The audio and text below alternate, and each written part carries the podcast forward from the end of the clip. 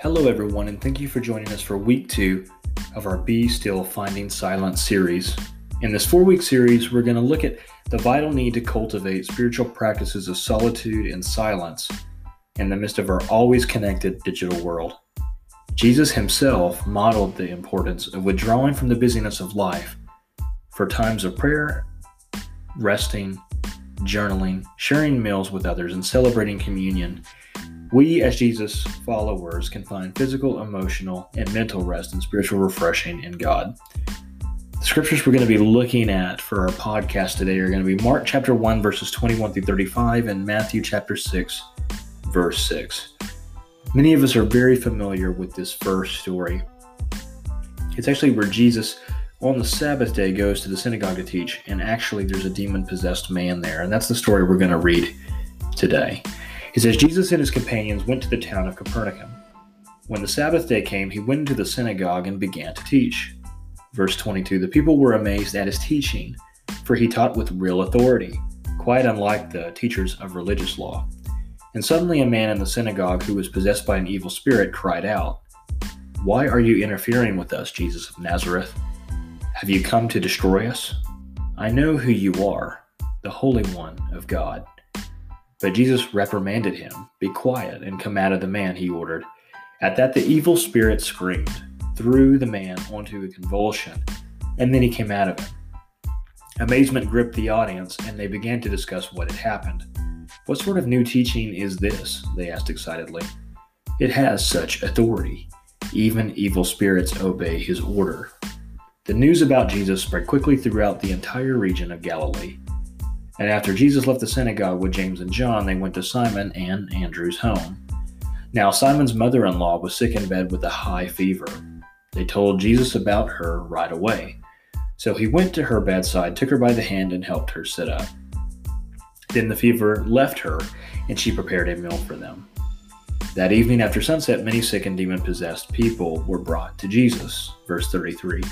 The whole town gathered at the door to watch. So Jesus healed many people who were sick with various diseases, and he cast out many demons. But because the demons knew who he was, he did not allow them to speak.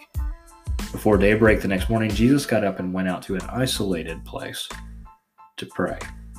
That brings us to Matthew chapter 6 verse 6, which says something very similar. Many of us might know the scripture from heart.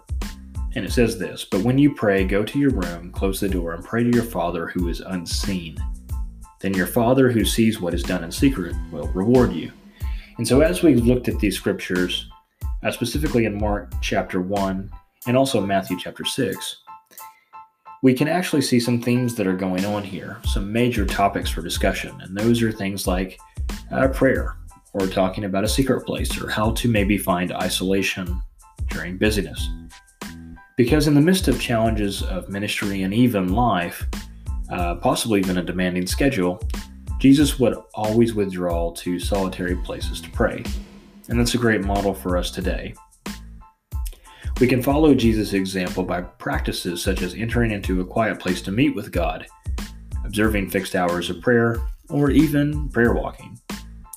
But as we talked about last week, Jesus not only began his ministry with 40 days of silence and solitude, but he also continued to practice of the practice of withdrawing to solitary places to meet with his heavenly Father and to be strengthened by the Holy Spirit. Mark 1 21 through 34 describes this hectic day for Jesus. Many of us have these.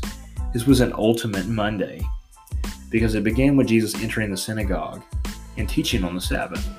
But as he taught with incredible authority, Jesus was confronted by this kind of oddball a demon possessed man, and he healed him. And after leaving the synagogue, Jesus and the disciples went to the home of Andrew and Peter, where somebody else was also sick.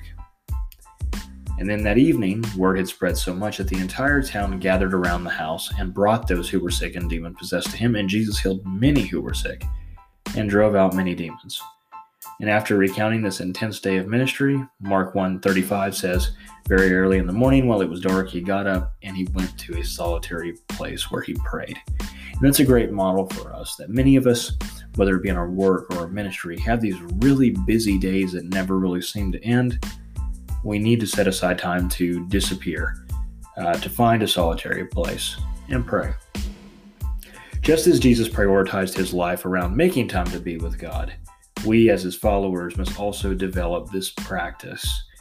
In the Sermon of the Mount, Jesus teaches us the importance of creating space to encounter God. But when you pray, go into your room, close the door, and pray to your Father who is unseen. Then your Father who sees what's done in secret will reward you. The room word here is from the Greek word that means a room in the interior of a house, normally without windows, opening to the outside or in a room. We think of this as a closet. That's often why we call it a prayer closet. But before teaching the Lord's Prayer, Jesus first instructs us on where we are to pray. He encourages us to find a private place where we can close the door and have a distraction free encounter with God. However, we must not only create a quiet space, but we must also cultivate a quiet heart before God too. And this is really hard to do. Some people call this centering prayer. But solitude and silence not only refers to alleviating outside disturbances, but also inward noise and interruptions. And this can, again, be very challenging. Next, Jesus tells us the rewards of praying in a secret place. He says that when we enter the secret, most holy place to pray to God, He is unseen. Again, the Greek word for unseen here means secret. Jesus is saying, Pray to your Father who is in secret. Your Father is already in the secret place. We're simply going there to meet Him. He is gone ahead of you, He's waiting for you there. The moment you enter the secret place, you are in the immediate presence of your Father, and He will reward you through His presence. Just as with Jesus, we must prioritize our relationship with God. Intimacy with Jesus must be at the center of our lives. It can't be on the periphery, it can't be left over, it can't be put off till tomorrow. Because ministry is not the center of our lives, it's Jesus at the center of our lives. Bob Sorge writes Hell will do everything in its power to misrepresent and distort the exuberant delight of this dynamic reality. This present world system is strategically designed to squeeze out your time and your energy for the secret place. The church usually focuses its best industries on getting saints busy, and there also seems to be relatively few believers whose secret life with God is so vibrantly life giving that it kindles a contagious desire in others to follow their example. And think about that. Unfortunately, a lot of our uh, church culture believes the best way to witness is to get the saints busy, to make lots of activity. But Bob Sorge is telling us that the best thing we can do is have a vibrant life in the secret place, and out of that, others will want to follow our example. Some really great uh, advice for us today. Some practical ways that we can enter into solitude and silence to meet with God would be things like establishing a, a regular rhythm of praying in the morning or even the evening. Uh, one of the primary distractions we face in establishing intimacy with God is distractions of things like our cell phones or our digital devices. Uh, if you have young children, it can be very difficult too. But try this practice for the next week. Don't look at your phone the first hour you get up or the last hour you're going to bed. Also, it helps to prepare the night before for your morning prayer time. Prepare by getting everything you need ready, such as your Bible, your journal, uh, maybe some worship music, uh, or or setting the timer on your coffee. Before going to bed, set your alarm and then place it on the other side of the room so that you actually just can't hit the snooze button, but it actually makes you get out of bed. After you get out of bed and turn your alarm off, ask God for the strength to stay awake, wash your face, do some exercise. Next, enter into the inner room, shut the door, and encounter God, who's there, and He will reward you. Another idea for practicing the spiritual discipline of prayer could be establishing maybe fixed hours to pray. This means stopping whatever you're doing and engaging in throughout the day and turn your attention to God in prayer. And you can see um, examples of this in Acts chapter 3, Acts 10, also in Psalm 119, or even in Daniel chapter 3. But in addition to your normal time to pray, you might establish maybe one or two times a prayer for 5 to 15 minutes throughout the day. Um, set the alarm on your watch, your phone, or your computer to remind yourself. Um, and whenever I think about this, I think about something I experienced a few years ago um, whenever I was a staff member. Um, uh, in Fort Smith, Arkansas. I do know that I was assisting some some officers there. Uh, me and my wife were just beginning our ministry, and uh, we had taken a uh, staff retreat to a Benedictine monastery called Subiaco that's in kind of central Arkansas. And uh, we were asked for the day to basically set aside the entire day um, to be at the monastery and go out and pray. And I remember the first time I was told that, um, again, as a young person, I kind of freaked out a little bit. I thought, oh my gosh, what am I going to do for the whole day? You know, I'm going to run out of things to pray for. And so we actually had walked around the grounds. Um, I was actually walking through uh, a graveyard uh, that kind of overlook, overlooked a lower fa- uh, farmyard where they were out there baling hay. Um, they were actually tending bees um, and, and that kind of thing. And I remember um, just sitting there for a while and was I was watching the monks work. Um, again, baling hay and tending bees. And I'll never forget uh, one of the bell chimes and they literally stopped what they were doing. The tractor turned off. The beekeeper actually got away from the bee supers, walked away, pulled up his bee hood, and they started reading scripture. And they did so for about uh, 15 minutes. And then the bell would chime again, and they literally would go back to doing what they were doing. And that made such a profound impact on my ministry early on because I thought, my goodness, if they're out baling hay and you know tending bees and they can stop what they're doing for a minute and reorient themselves towards god then why do i in ministry just keep pushing on and i don't stop uh, that was kind of an interesting realization for me early on that i need to take moments throughout the day to reorient myself and simply stop and enjoy his presence and not be so caught in activity and busyness. And so fixed hours can be a very good thing for us. Um, you can look up uh, resources like the Divine Hours, uh, written by Phyllis Tickle, or you can even look at uh, the TrinityMission.org, um, as both resources kind of provide you uh, morning, midday, uh, and Vespers readings. Um, also, too, if you're really hardcore, uh, they do have a fixed hour prayer book that actually will take you through the three night offices so you can wake up three times in the middle of the night.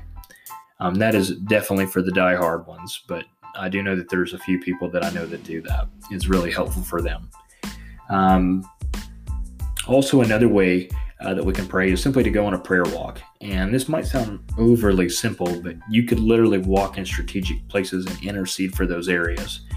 Uh, so, for instance, I know we are in a, a, a pretty depressed neighborhood, kind of where we're located in our current community of Hot Springs. And so we literally will walk around the neighborhood and just pray for that house or that family. Um, is that's our people and that's our neighborhood, and we need to intercede and pray for them because we care for them and Jesus loves them. And so maybe you can think of some places that you you walk and pray for. Maybe it's your place of employment, or um, maybe it's um, you know around your home. Uh, things you could pray for might be praying for God's kingdom to come or maybe for the neighborhood to be transformed, or for God's blessing on all people. Um, or you could just actually take a walk outside, enjoy God's creation, enjoy the sun on your face, um, uh, seeing creation uh, alive and at work, and just having an interactive conversation with God at the same time. And so I know those are just a few ways that you can kind of look um, it kind of maybe adding some additional prayer to your life or maybe some ideas to just kind of get you started. Um, again, those are carving out a, a solitude and silent space to where you can meet with Him. Make sure you prepare everything early. The second is maybe looking at fixed hour prayer. Um, and the last is to go on a prayer walk. Um, and even you can even try centering prayer, and there's lots of resources you can look up for that. Um, but I do know that whenever we really, uh, in particular, look at the scriptures in Matthew chapter 6 and also um, Matthew chapter 1, we see some incredible things here about how we can find solitude and silence in the midst of an always connected digital world. Because Jesus set for us this model, and as followers of His, we can too find physical, emotional, and mental rest and spiritual refreshing in God. I hope that you've enjoyed week two of Be Still Finding Silence. Again, always feel free to leave any comments or prayer requests in the comment section. And again, thank you for joining us for our uh, second week of Be Still. Um, you guys have an incredible week, And we will catch you next week for week three of Be Still.